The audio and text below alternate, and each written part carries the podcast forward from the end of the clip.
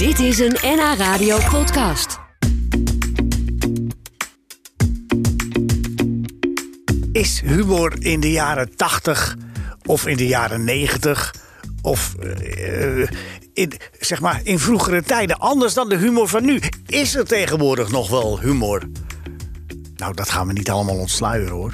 Maar er is wel iemand die er wel leuk over kan vertellen en er zelf ook het nodige over heeft meegemaakt. En veel meer dan dat. Eerst maar eens even de personalia. Naam? Naam? Voluit of alleen de initiaal? Oh, gaat dat zo'n middag worden? Avond? Ochtend? Ronald Brandsteder. Mijn moeder, ik ben geboren in de jaren 50. Toen was Roy Rogers nog een held. Een man op een wit paard met een cowboyhoed. En mijn moeder die wou dat ik Roy zou heten. En dat is nooit gelukt. Nee. Dus het is gewoon Ron geworden. Foutje bij de stand? Bij de burgerstand? Of? Burgerlijk stand, ja.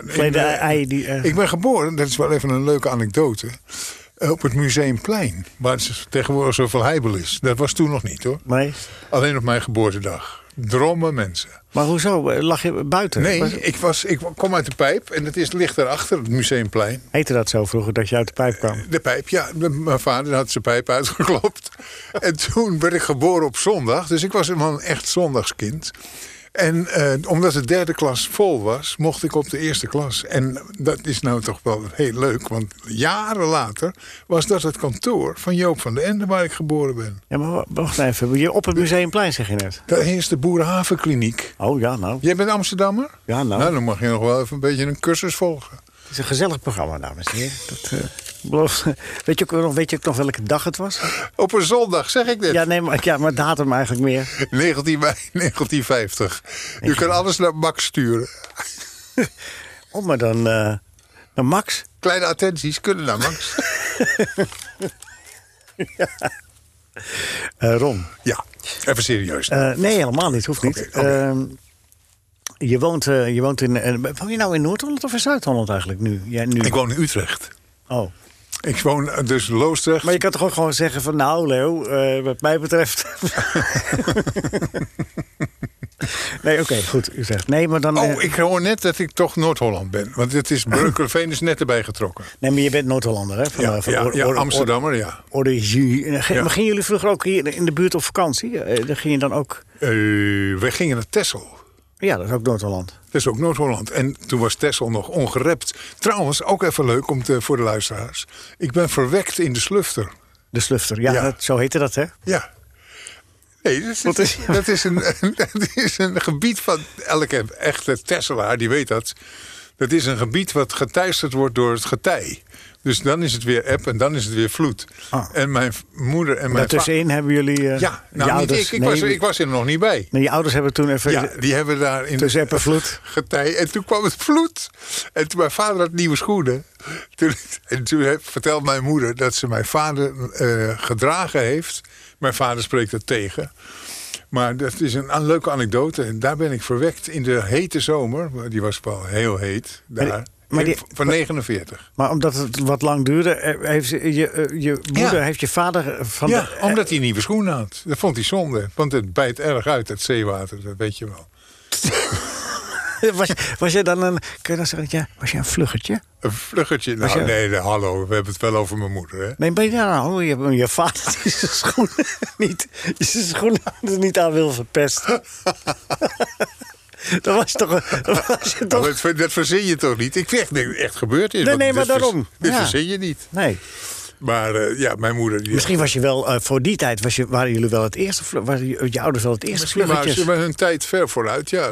De hippie-tijd moest nog komen, dus dat kan het niet geweest zijn. Maar zij zat al in de duinen. Dus je bent in de duinen? Ik ben echt... en later met André van Duin ben ik een duo gevormd. Ja, daarom. Dus dat grijpt allemaal in elkaar. Het is allemaal een scenario. Fascinerend. Fascinerend. Ja. Maar nu het vertelt, valt nu ook voor jou eindelijk alles op zijn plaats? Ja, inderdaad. Dat is altijd zo. Ik ben heel veel vergeten, hoor. Maar er zijn ook dingen die ik nog onthouden heb. En dan denk je bij jezelf, waarom heb ik dat in godsnaam onthouden? Ja, het raar. Een kronkel in de mens. En dingen die ik in een half uur geleden heb meegemaakt, die ben ik vergeten. Gelukkig maar. Gelukkig maar. Want je kwam hier heel raar binnen, hè? Dat weet je. Ik kwam in de stress binnen. Oh, dus dat weet je weer wel nu. Dat weet ik weer wel, ja. Hey Ron, even.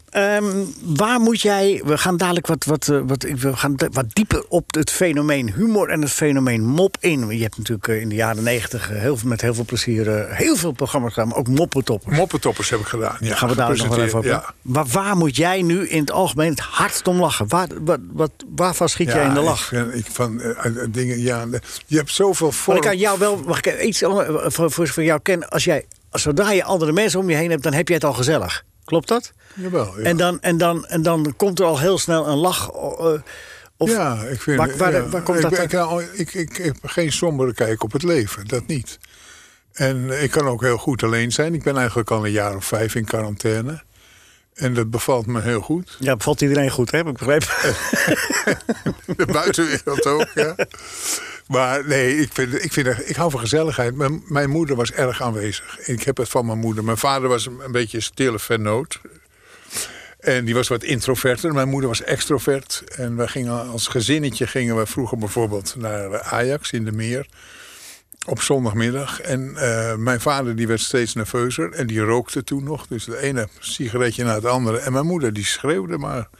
En dat vond ik wel eens gênant. Ik was een jongetje van 10. Dus dan kan je daar nog niet zo goed mee omgaan. Nee. En mijn moeder die ging zo op in het spel. Dat ze alle spelersnamen door elkaar haalden. En ze geef een Kootje Zwart. Of Sjaki Prins. En allemaal. En maar praat ze er ook plat Amsterdamse aan? Nee, dat niet. Nee. Zij kwam uit Driebergen oorspronkelijk. Ze was juist. Ja, een meisje van stand. Je moet lachen. Ja. Ja, ik zeg niet welke stand. Nee, zo'n stand uit de duinen. Ja. Nee, en het leuke was, op een gegeven moment toen waren wij 7 of 8. En toen gingen wij verhuizen van Amsterdam naar Bussum. Dus we moesten ook op een ander schooltje. En mijn moeder was bang dat we daar niet geaccepteerd zouden worden, omdat we plat Amsterdam spraken. We waren van het speeltuintje van Hogepikkie. Dat was de beheerder. En we spraken plat Amsterdams. En mijn broertje was ook nog aan het wisselen. Dus het was helemaal geen geluid. Dus voor het slapen gaan kregen we spraakles. 7 zwarte zwanen zwommen door de Zuiderzee. Dat zei mijn moeder dan. Oké. Okay. En mijn broertje. 7 zwarte zwanen zwommen door de Zuiderzee. Dat weet ik nog, ja. Maar het is allemaal goed gekomen. Tenminste, redelijk goed. Waar moet jij het hardst om lachen? Waarom moet ik het hardst om lachen? Nou, er zijn zoveel vormen van humor. Ja, maar als iemand weet je wel, over een banaan... Oh, ik heb van de week heb ik erg gelachen. Vroeger in de jaren 50 vertelden de mensen elkaar moppen. Hè? Die gingen dan telefonisch... Mijn vader werd gebeld en dan zeiden ze niet... hallo, dit is Jaap. Nee, dan zei hij, er komt een vrouw bij de dokter. Begonnen ze mee. Ja, en dan wachten ze op de clue of je gelachen had. En dan hingen ze weer op. Dat was het. Geweldig. Hetzelfde als... Zo is Max Terjeur erop gekomen met zijn geinlijn. Ja, die was er tijds veel vooruit. En nu hebben we al die filmpjes. Hè? Voor de mensen die niet weten, Max Terjeur, geinlijn, zoek het even op Google. Hoe heet het ook weer? In de Keulse pot? Nee, Doofpot. Hij had een zaak op het Rembrandtplein, de Doofpot. Nou, en van de week kreeg ik een filmpje door. Dan zie je een Duitse vrouw, close-up. En een buitenbeeld vraagt iemand, hoe bent u uw man? Ik doe het even in het Nederlands, hè, want het Duits dat kan ik niet. Hoe bent u uw man tegengekomen? Nou, ik werkte bij een drogist en toen kwam die man binnen. En die vroeg om een XXXL condoom. En later kwam ik er pas achter dat hij stotterde.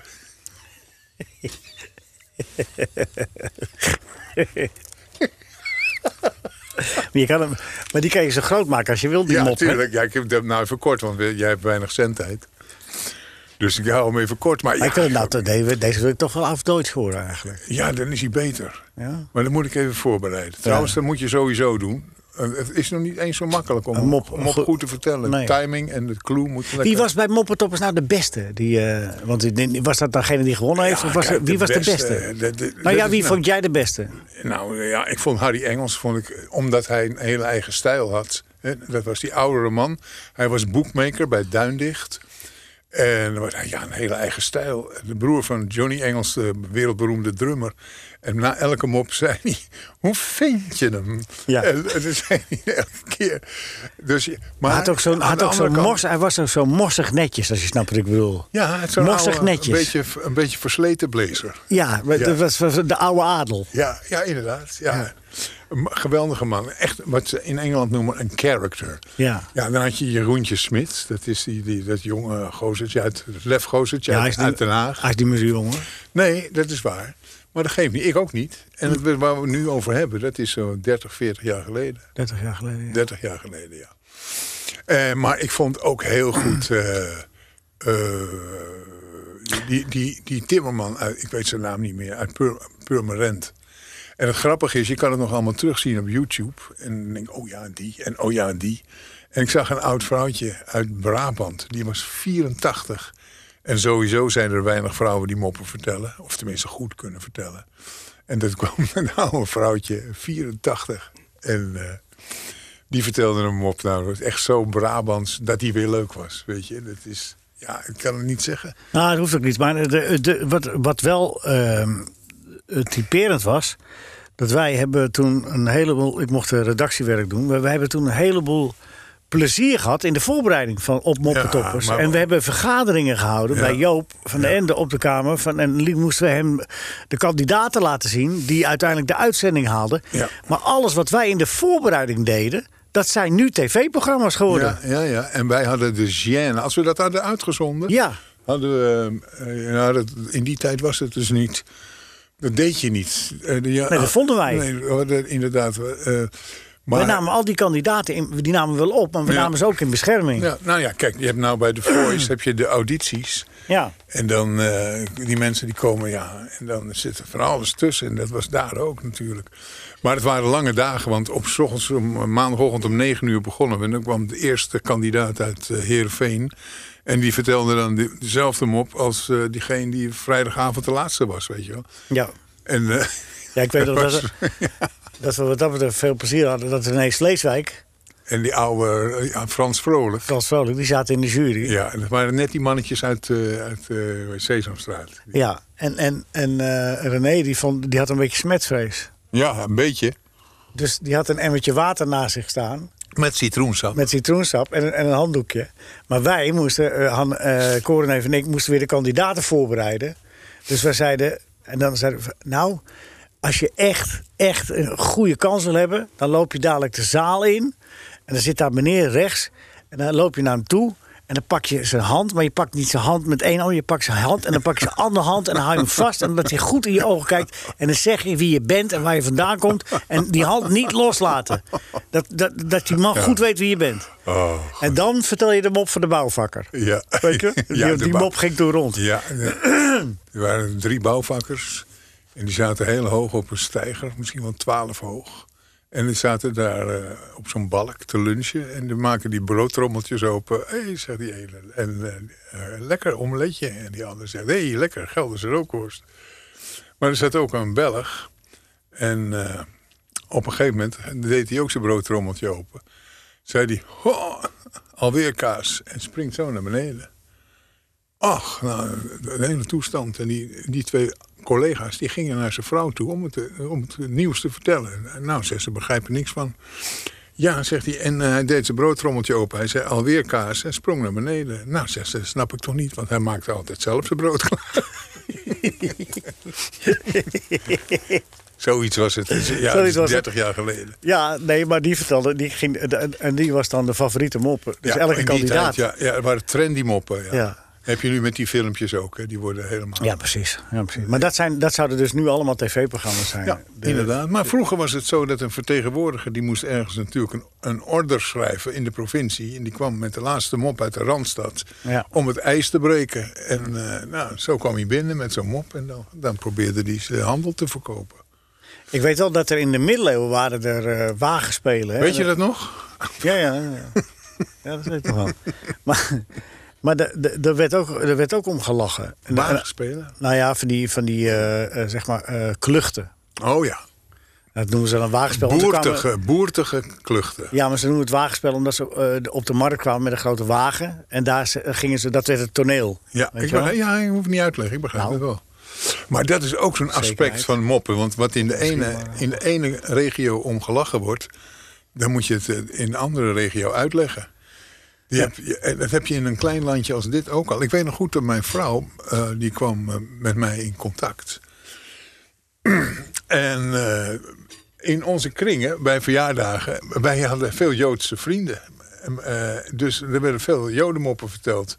En mijn vrouw, die snapte er helemaal geen jota van. Helemaal niets. En die werd ook een beetje boos dat ze het niet snapte. En nu zijn we 30 jaar verder, 40 jaar verder. Dan ben ik in 83 getrouwd. Ach, dat is omgevlogen.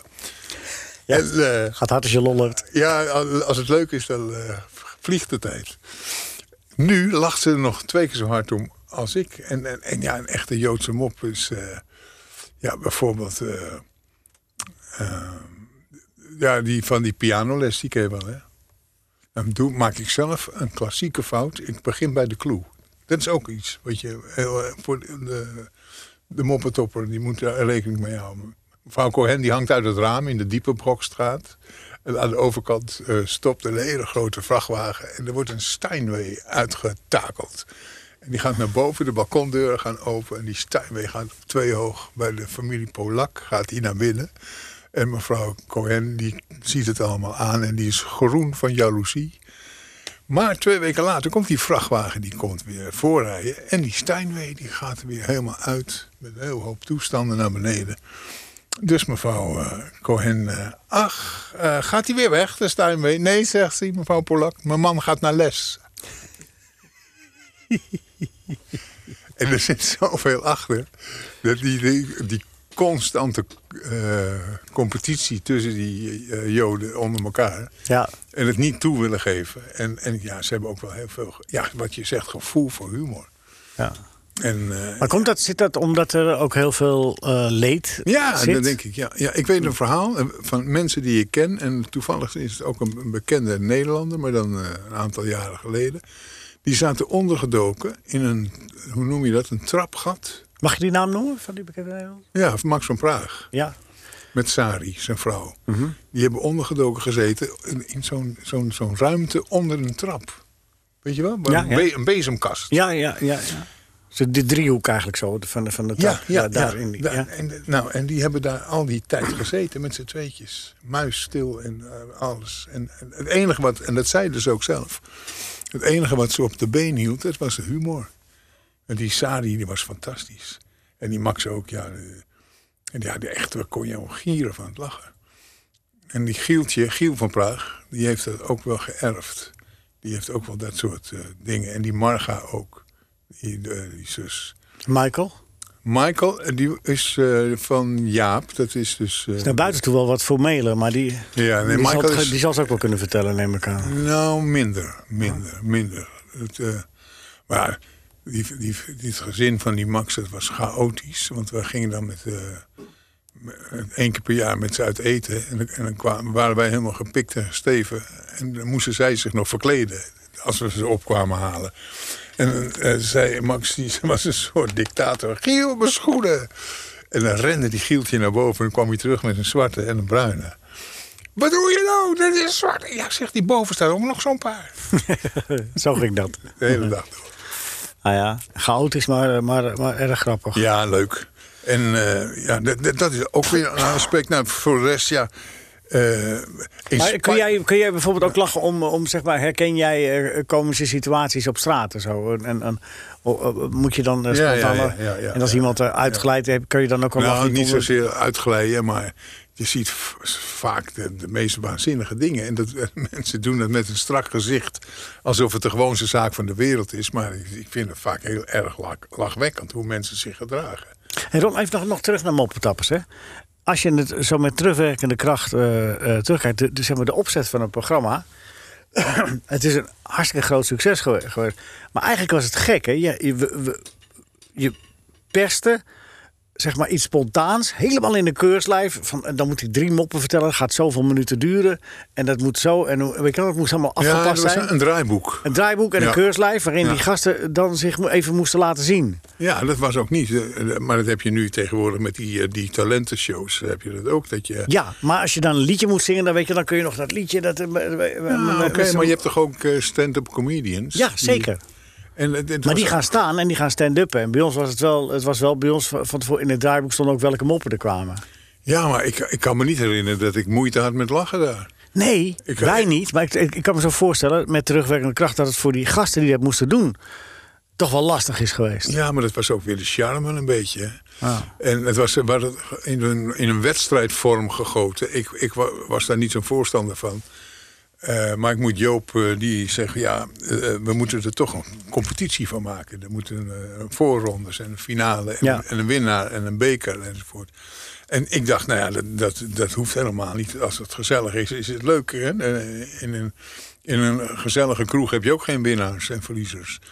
Maar achteraf moet ik toch wel hem gelijk geven. Want door die structuur had het toch body. En je zag ook mensen ook groeien.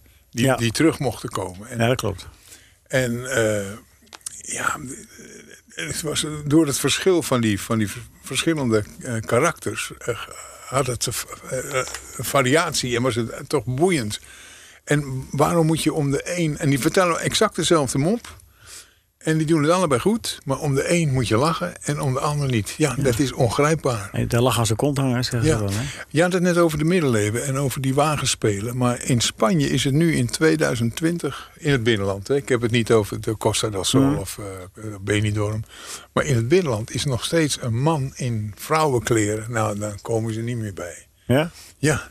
En daar moet ik helemaal niet om lachen. Dat komt misschien omdat we hier zoveel hebben. Maar ik bedoel maar, in het ene land wordt er om gelachen. In het andere land moet je het uitleggen. Er is een boekje. Een heel klein boekje. Het is een formaat van een postzegel. En het heet 1000 jaar Duitse humor. Kijk, daar kunnen wij om lachen, maar die Duitsers niet. Nee, maar die hebben inderdaad een heel raar soort beleefde vorm van humor. Ja. Daar staat ook zo'n... Met carnaval staan ze ook... En dan ga ik dat naar luisteren. En dan denk ik... En dan maken ze weer zo'n shot van de zaal. Ligt de hele zaal blauw. En dan denk ik, maar waarom? Ja. Maar goed. Maar dat kan ook een beetje onze beperking zijn. Hè? Ik wil niet zeggen dat wij allemaal zoveel humor... En de Engelse humor is natuurlijk ook fantastisch. Ja. Hè, 2 Engelse lords op een zondagmorgen. Heel vroeg. Dat is nog een dauw over het veld. En in Devon... Dat is een beetje in het zuidwesten, heel mooi. En die 2 oude lords, die maken een rit op 2 oude paarden, 2 oude knollen. En het is prachtige natuur en het zonnetje komt op. En in de verte hoor je een kerkklokje, het is heel idyllisch. En die ene oude lord een vreselijke wind, maar die echoot door het dal. Die zegt, oh, I'm so sorry. Toen zegt die ander, oh, I thought it was your horse.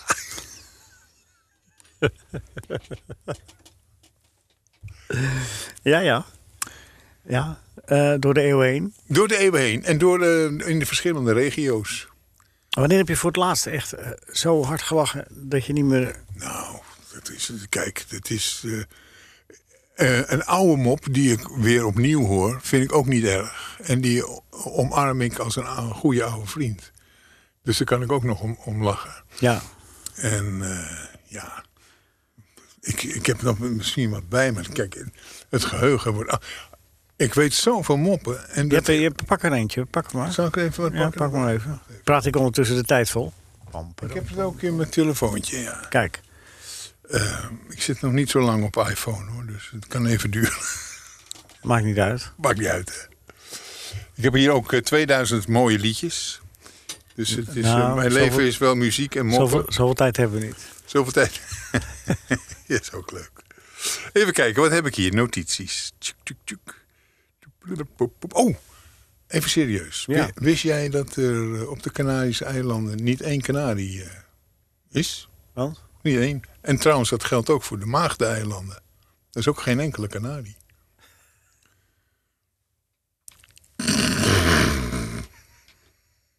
Ja. Nou ja, Canarische eilanden is inderdaad, want de Canarische komen daar niet vandaan, hè? Nee, helemaal niet. En de maagden komen ook niet van de maagdeilanden. Wat kan dat toch te betekenen hebben? Heb je er een? Moosties heeft een schipbreuk geleden. En die zit op een onbewoond eiland. De jaren gaan voorbij. Hij heeft een hut gebouwd met wrakhout wat aanspoelt.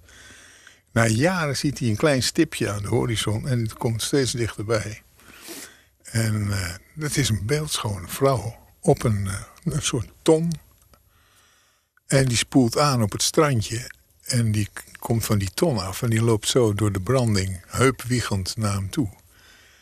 En ze zegt... Ben jij een schipbreukeling? Hij zei ja. En hoe lang zit je al hier? En hij zei nou, ik heb het niet bijgehouden, maar ik schat een jaar of 4. Nou, zegt ze, dan zal ik jou iets geven wat je in 4 jaar niet hebt mogen ontvangen. Hij zei, je gaat toch niet zeggen dat er kippensoep in de ton zit?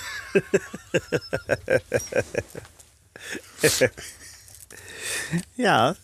Nou ja, kijk, ik vertel het wel eens mopjes op de radio. Ik heb het bij Radio Veronica gedaan nog, tot voor kort.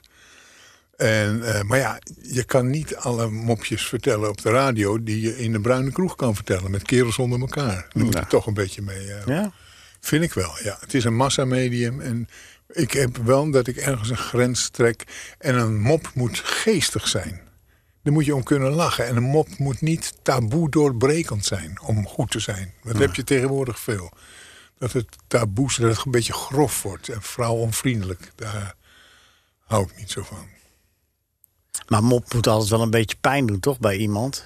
Al is er maar een beetje onschuldige pijn. Er is altijd wel een loser in. Een mop zit altijd een loser. Al is het Saar of het is Moos. Dat is waar, want dat is ook wat ik met Van Duin heb gedaan. Dat is ook de oude klassieke vorm van de hoe noem je dat ook weer? Je hebt soorten clowns. De August, domme August. Ja. En de chique clown, die me heel mooi aangekleed is. Nou, ik was altijd in een mooie smoking. En Van Duin was een beetje de slemiel. Maar de moppen waren ten koste van mij. Ja. En dat is natuurlijk... Zo hoort het dat. Zo hoort het eigenlijk te zijn. Ja. Net maar, met Bassie en Adriaan. Maar daar waren ik wou ons niet met Bassie en Adriaan. Dat geeft helemaal voor jouw rekening. Nee, maar daar waren ze allebei niet leuk. Ja, goed. Nee, maar die hadden een educatieve taak. 1, 2, 3 is 1, 2, 3. 1, 2, 3 is 1, 2, 3. Dat ging verder dan de moppen. Nee, goed. Nee, bij de aangever bij Sari en Moos was het... Of Saar is de... weet je wel, of Moos verliest... Maar ja, meestal verliest Moos dan ten opzichte van Saar. Moos die zegt tegen Saar... ik ga jou binnenkort de gelukkigste vrouw van de wereld maken. Nou, zegt Saar... Mooi, ik zal je missen. Ja, toch ook. Welk vertelt Loek nou heel vaak? Heel vaak. Zullen wij eens een... heb jij ook net zo'n... weekendje weg. Weekendje, mooi weekend. Ja. Ja, hartstikke mooi. Nou, tot maandag. Ja.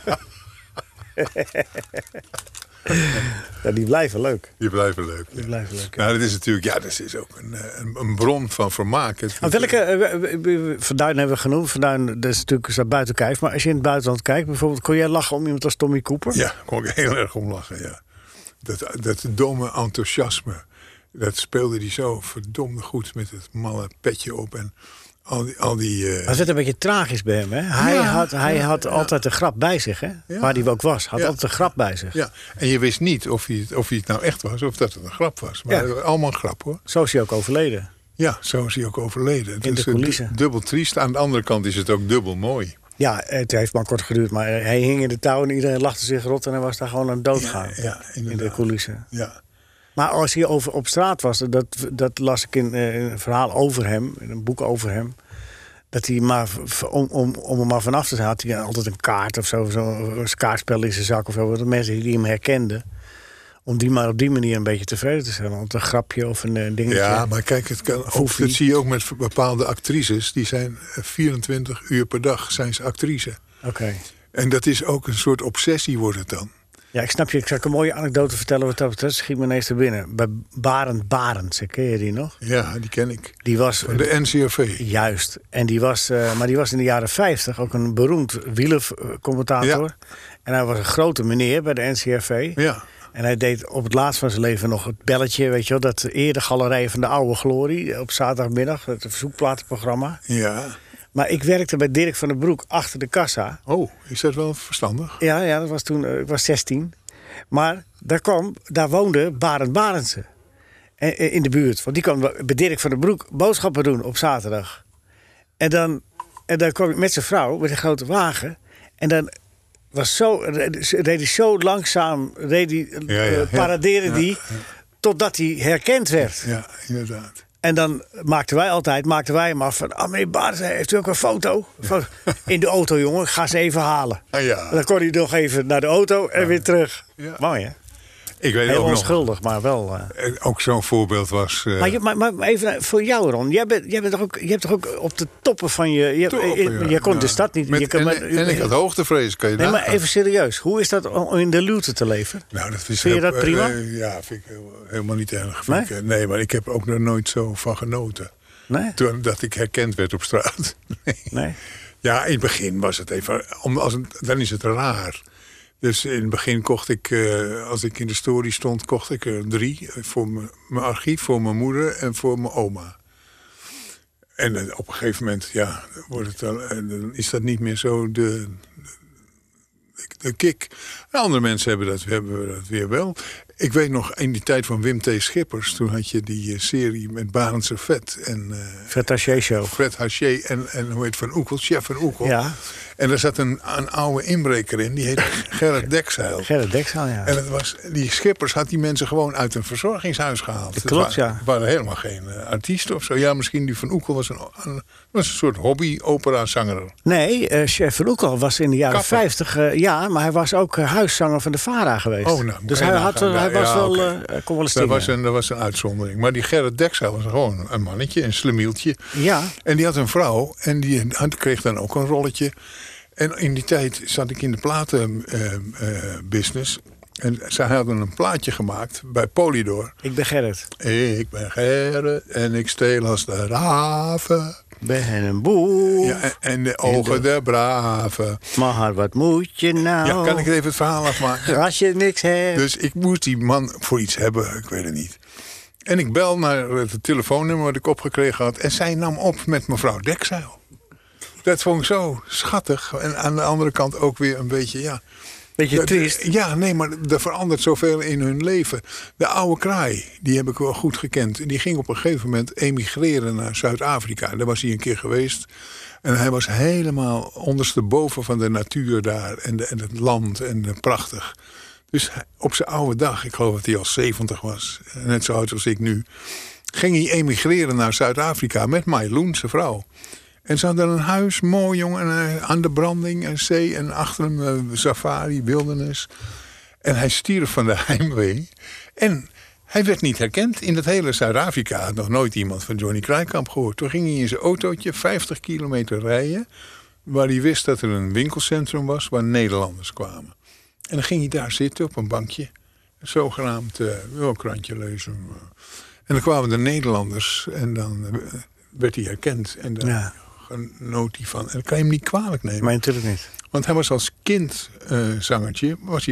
Was hij nog niet bekend. Maar zijn hele leven lang werd hij herkend op straat. Maar hij fleurde ook op van gezelschap. Ja. Hij kon ook... we hebben toen die avonden, die boerenkoolavond bij Cor Zadeloff. Ja. Ja, met het voetballen. Ja. Werd hij op zijn praatstoel gezet. Hele verhalen vertellen. Ja, en dan ging hij... hij dronk niet, tenminste hij dronk af en toe en dan was hij ook echt in een bepaalde periode. Die duurde meestal een dag of 3. Maar tussen die periode dronk hij helemaal niks, maar hij kon ook zomaar gaan staan. En hij is in Amsterdam maar dood gegaan. Dan ging hij optreden en hij vertelde wel mop, oude kraai. Ja, maar als verhalen, hè? Hij vertelde ze als verhalen. Anekdote. Ja. Dan zie je ook weer, zij waren een geweldig duo, Rijk en Johnny. Ja. En om Johnny moest iedereen lachen. En Rijk niet. En Rijk moest ervoor werken. Ja, en hetzelfde geldt voor de Mounties. Die René waar jij het net over had. Dat was eigenlijk de... Er moest niemand om lachen. Nee, en die Bambergen, Piet, die had een lach aan zijn kont hangen. Ja. Gerrit Dekzeil, alias van Cor Brak. Cor Brak. Ja, maar ze nam niet op met mevrouw Brak. Nee, dat vond ik ook. Maar ik zou ook Dekzeil zeggen als het Brak heette. Dekzeil, ja. Leuk, hè? Komt allemaal in mijn boek. Ja? Ja? Geen boekcijfer? Ja, ik ga nu wel een boekcijfer. Henny Huisman heeft al jaren... Trouwens, Henny Huisman heeft ook kleinkinderen. Oh. Ik helemaal niet. Dus, en Henny Huisman heeft televisieringen. 2. Oh. Ik en niks. Nou ja, dat is een reden om een reden om... Nou, ja, het is allemaal, met die stemmen is er iets gerommeld. Ik was een keer genomineerd. En ik lag straatlengte lag ik voor. En verdomme, hoe heette die gasten van de improvisaties? De Panthers? Nee, weet je nou. Nou, zie je, ik ben hun naam al vergeten. Het was Jeroen Koningsbrugge, Bergen. En Ruben Nicolai. Ja. Hoe heette die nou? Met die improvisaties. Ja. Die gingen met die ring er vandoor. Oh ja, met die improvisaties. Nee, daar gaf iemand het aan en dan werd er verder geïmproviseerd. Ja. Ja, ik weet het ook niet meer. Weet jij het niet meer, Bart? Bart, je bent zo'n stuk jonger dan wij. Raad een lied of niet, was dat het? Nee, dat was Willy Walde en de hond Tosca. Ja, Duska. Ja. En mevrouw die kwam uit Denemarken. Ja. Ja, Willy, maar dat was het woordje niet. Nee. Mevrouw Sperma uit Gochem. Nee, mevrouw Spermon uit Gorkum. Ja, maar er zit ook geen woordje bij. Ja, en dan ben ik zelf zeker. En Louis Ducet, hè? Louis, ja. Nee, maar dat is een tuintje met Louis Ducet. Ja, nou. Ja, die heeft zijn hele leven lang meegereisd met die Snip en Snap revues. Oh ja, Snip en Snap. Och, mooi. Was dat leuk eigenlijk? Ja, maar Muiselaar die liep ook in een jurk. En Willy ook. Ja, dat waren dus...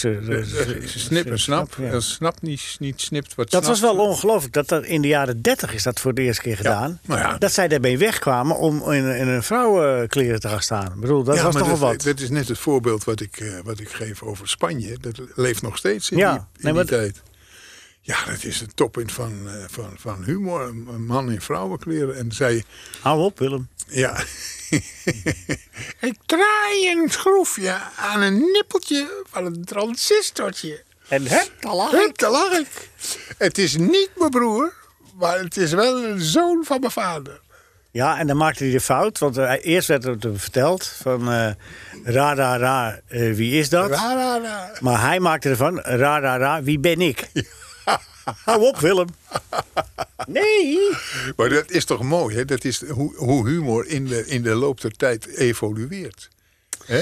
Ja, is dat zo? Ja, evolueert de humor? Of zit het altijd in de kern? Zit het in een kern opgesloten van... het gaat even ten koste van een ander? Of het is leedvermaak? Hoeft niet. Kan ook heel goed zijn ten koste van jezelf. Ja, is dat de leukste... Ja, dat is, Van Duin heeft nooit...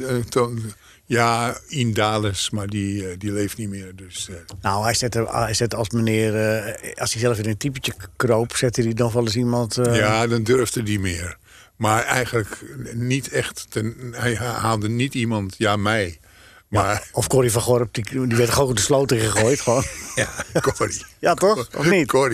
Corrie was zo'n schat dat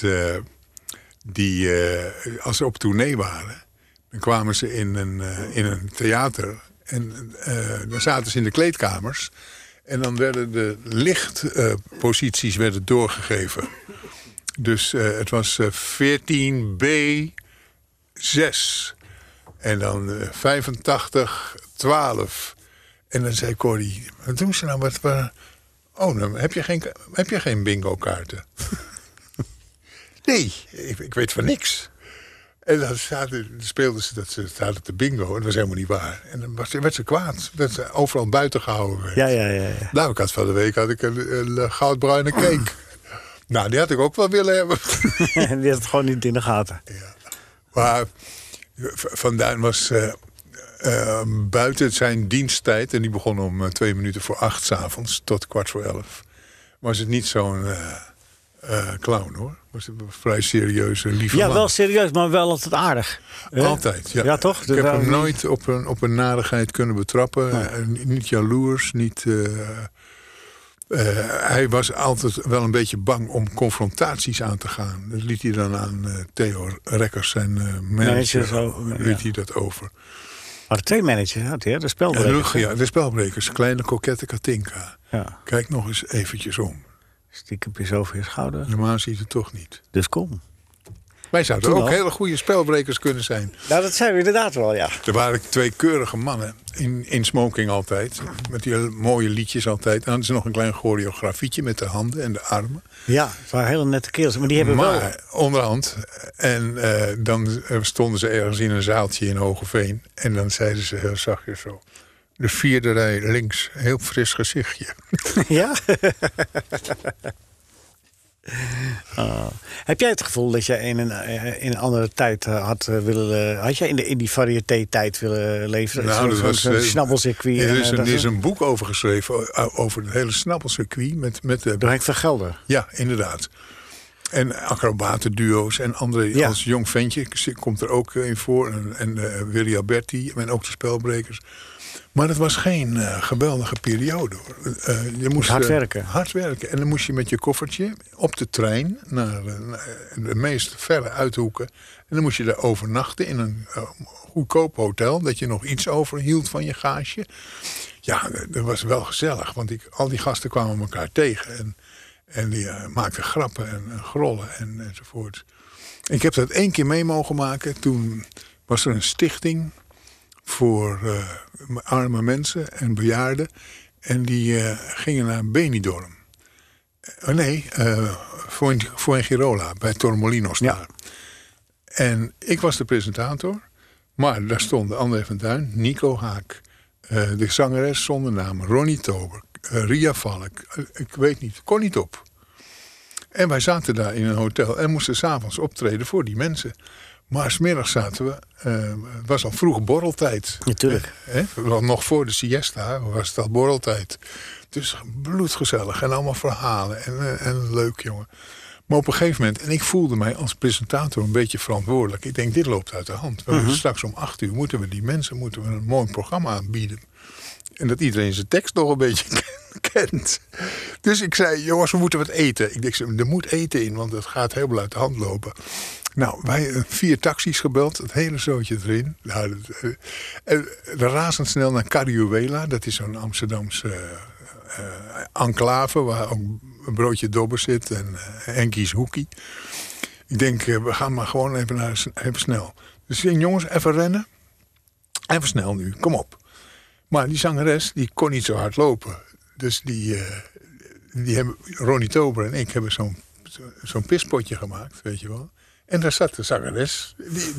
Wij renden door het straatje met de zangeres zonder naam. En we zetten haar neer voor de deur. De zangeres zonder stoel. Was het en we zetten haar neer voor de deur van het restaurantje. Toen zegt ze, wie had zijn duim omhoog? Nee, zei ze dat. Kijk, dat bedoel ik nou met humor die niet kan. Nee. Nou ja, die kan wel als je het zelf vertelt, toch? Ze had er wel af kunnen vallen, dus... Ja.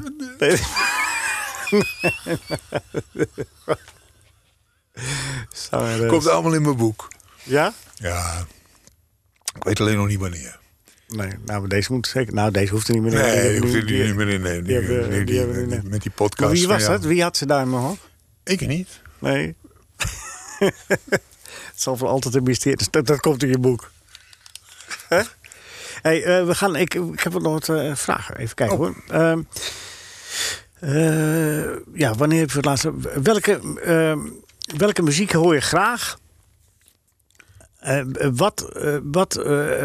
Kies jij, ben je zo iemand die muziek... Ja, er zijn nog lang niet aan toe natuurlijk... maar die muziek uitkiest voor zijn begrafenis?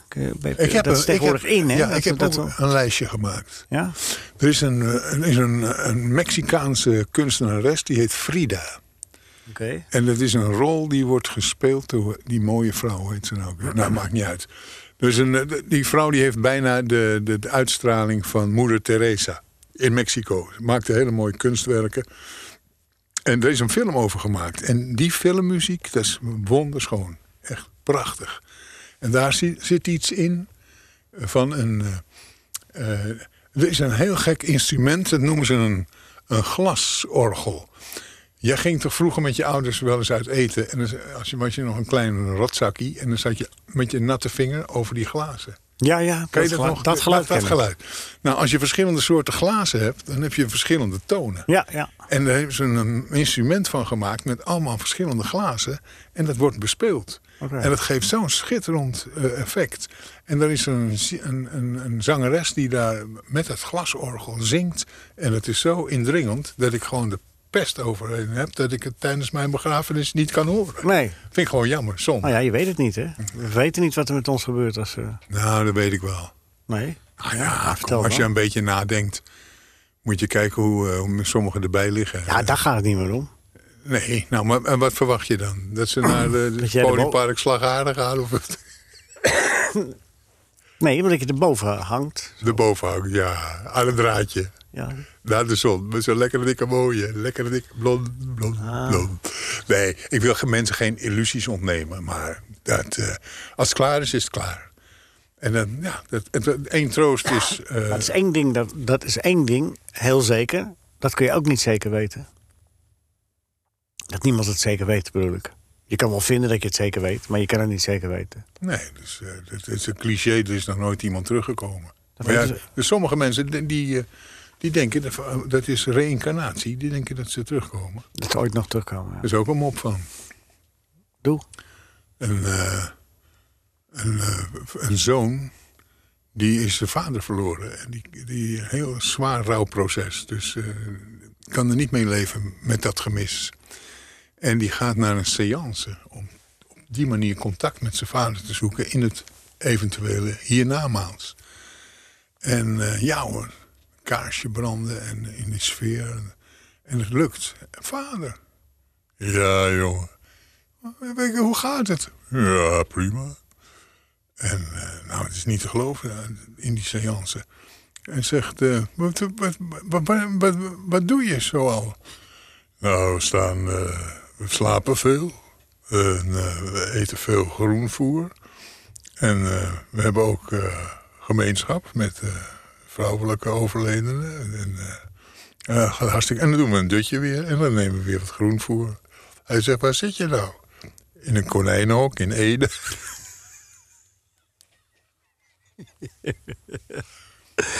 Nou ja. Ja. Zo kan het dus gaan. Ja, voor die jongen was er blij mee dat zijn vader zo goed was terechtgekomen. Er zijn eigenlijk mensen die geloven dat als je je goed gedraagt in dit leven, dat je dan beter terugkomt. Of ja, als je je slecht gedraagt, ja, dat je dan...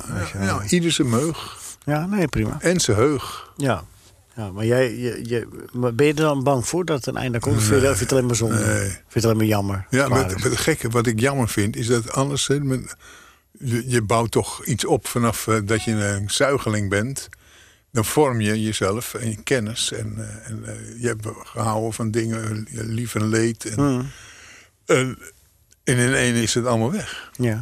Hè? Dat is voor de nabestaanden kan je alleen maar gissen.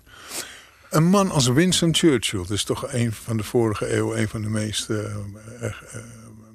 mannen die ertoe deden. Hè? Ja. En... als je nu de straat op gaat en je vraagt aan een hoop mensen... ken je Winston Churchill? Nou, zeggen ze, wie was dat? Dus ja. Ik bedoel... alles is vergankelijk, bedoel je? Het is zo vergankelijk. En dat vind ik wel eens zonde. En dat, zijn er maar heel weinig die de tijd overleven. Hè? Maar is dat ook, daarom ben je toch ook niet hier, om de tijd te overleven? Of nee, wel? Dat ben je ook niet hier. Maar je bent wel tijdens je leven druk bezig met wat anderen van je denken. Ja, en dat is eigenlijk allemaal niet zo interessant. Nee, wil je zeggen. Het is in één keer foetsie. Nou, heb je zelf ook te veel energie besteed aan dat soort dingen? Nee, niet zo gek. Het is mij een beetje overkomen. Nee, maar ik bedoel, je energie besteed aan je druk maken over wat anderen van je vinden? In het begin wel. Ja. En dan heb ik een les geleerd dat je het in mijn vak, wat ik deed, televisieprogramma's presenteren, dat je het nooit iedereen naar de zin kon maken. Er was na de eerste showbizquiz van het eerste seizoen, deden ze bij de Tros een onderzoek. Een enquête. Wat vindt u van het programma? Moet het terugkomen? Wat vindt u van de titel? Moet er ballet in? Mist u nog meer grote sterren? En ook, wat vindt u van de presentator? En de uitkomst van die enquête hebben ze mij niet willen laten zien. Dat was voor een beginnende presentator... geen goed nieuws. Nee, het was te schokkend. Maar ja, via Jos Peek, een geweldige producent... kreeg ik dat toch in handen. En daar stond bij, wat vindt u van de presentator? Was van 0 tot 100... van weg met die man. Het is een schande. En als dat, tot een betere is er nooit geweest. Dus, en het ging over één en dezelfde figuur. Oh, dus en dan, ook, je had niet alleen slechte recensies. Nee, uiteenlopend. Okay. En dan denk ik, hoe kan dat nou? Totdat ik begreep dat het niet alleen om mij gaat, wat ik uitzend qua uitstraling, maar ook dat het om de ontvanger gaat. Hmm. Hè? En ja, en als dat klikt, heb je mazzel. Maar je kan het niet iedereen naar de zin maken. Nee. Dus kun je er ook maar beter niet druk over maken. Nee, heb ik me nooit te druk om gemaakt. En trouwens, in die tijd hadden we geen kijkcijfers. Wij hoorden dat het aardig was, dat we goed ontvangen werden, als er bij de Tros leden bij waren gekomen. Ja. En dan zei de Kees en Daas, de baas van de Tros, die zei: er zijn 1400 leden dit weekend weer bij, na zaterdag. Dan was het goed gegaan. En dan was het goed. En voor de rest wisten we van onze santé niet af. En daar hebben we ook nooit op gewerkt. Nee, het is nu wel anders, hè? Met social media. Ach man, er is je zou er wel aan gewend zijn, hoor. Als je in die tijd had geleefd. Bedoel, als je nu jong was geweest, dan had je er wel. Ja, nou, ik vind het wel eens sneu voor mijn zoon Rick. Ja. Dat hij in deze tijd dat werk moet doen. En ja, aan de andere kant, hij heeft mijn tijd niet meegemaakt. Ja. Toen hadden we nog een beetje ruimte en een beetje tijd voor alle dingen. En nu moet het allemaal Ik kan me wel herinneren dat wij in die tijd ook hoog opgaven, en dat wil zeggen heel laag opgaven, van de roddelbladen. Want dat was de terreur toen voor de bekende. Ja, moet je nou zien. Ja. Toch? Ja, het is nu. Volgen ze alle ambulances en wordt het 's avonds breed uitgemeten. Ja, precies. En wie zoent enzovoorts. En, ja. Voor het zuur en dingen gaan eindigen gaan we niet doen. Wat gaan we niet doen? We gaan niet zuur eindigen. We gaan eindigen met een hele goede grap. Een hele goede grap. Er is in Australië, daar is heel veel ruimte hebben ze daar. Hè? En heel weinig. Oh, je legt het even uit. Ja, nee, voor de mensen die nog nooit in Australië zijn geweest. Daar zit in Noord-Australië, dat is het meest eenzame gedeelte van het hele continent. Want het is niet een landje, het is een continent, dat weet je. Ja. En die anderen zijn incontinent, die dus de buiten. Even afgezien daarvan. Er zit een man, die zit op zijn porch, dat is een veranda, dat is een huisje. En die man is alleen. En 200 kilometer links woont niemand. En 200 kilometer rechts ook niet. Maar hij zit daar zijn pijpje te roken en een borreltje erbij. En hij ziet daar s'avonds een stofwolkje in de verte. En dat wolkje wordt steeds groter. En er rijdt op een gegeven moment, na een half uurtje, rijdt er een jeep op zijn erf. En er komt een vent uit en die zegt: hallo, ik ben je naaste buurman. Hij zegt: ik heb helemaal geen buurman. Hij zei: ja, 200 kilometer verder, daar ben ik komen wonen. Dus ik kwam even kennis maken, weet je. En hij zegt: vrijdagavond geef ik een housewarming party. Hij zegt: en ik wou je graag uitnodigen. Nou, zei die man, het lijkt me hartstikke leuk.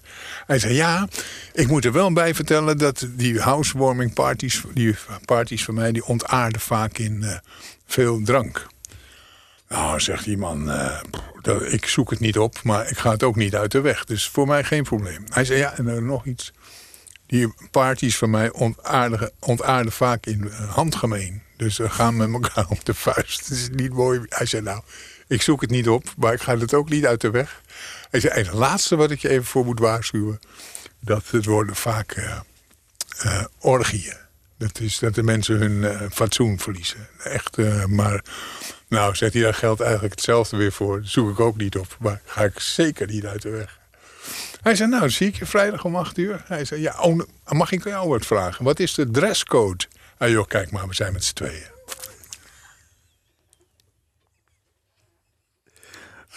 Ron, dank je wel.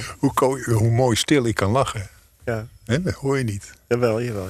Oh, daarom liet ik hem even vallen. Het was een beetje een chaotisch gesprek. Mag ik dat zeggen? Nee. Wie is hier de gespreksleider? Maar ik vond het wel leuk. En af en toe waren we ook even serieus. Ja, maar daar gaat het om. Een ondertoon. De pareltjes. Ja, waarom moet jij altijd het laatste woord hebben? Ja, omdat ik afsluit.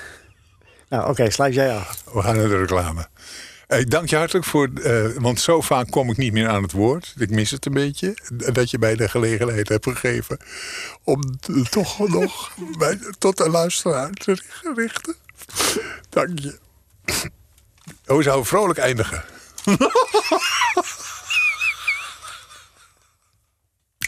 Dit was een NH Radio podcast. Voor meer, ga naar nhradio.nl. NH Radio.